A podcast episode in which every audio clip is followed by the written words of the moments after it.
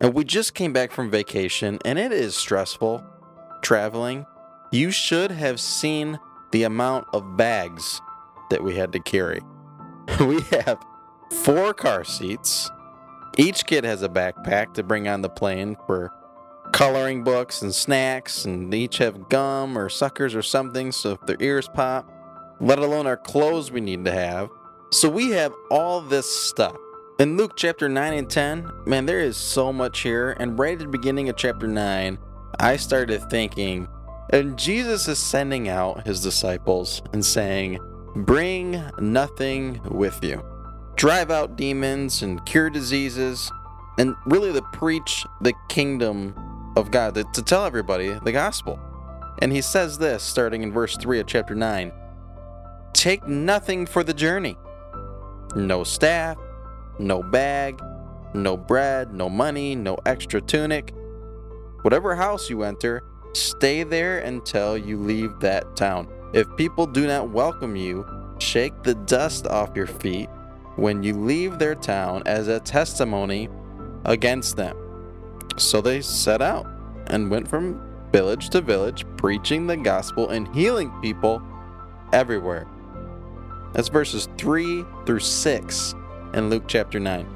It's almost like Jesus didn't want them to have any distractions and nothing to slow them down.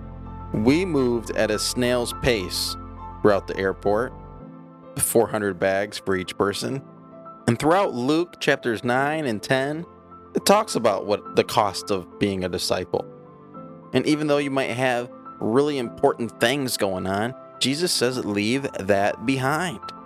That's at the end of chapter 9. And then at the beginning of chapter 10, Jesus is saying in verse 2 the harvest is plentiful, but the workers are few. It's like Jesus came here and said, You have too much going on. This is priority. Go now, pack nothing, bring nothing, it'll just work out. You need to go preach the gospel and help those whom you encounter. Go.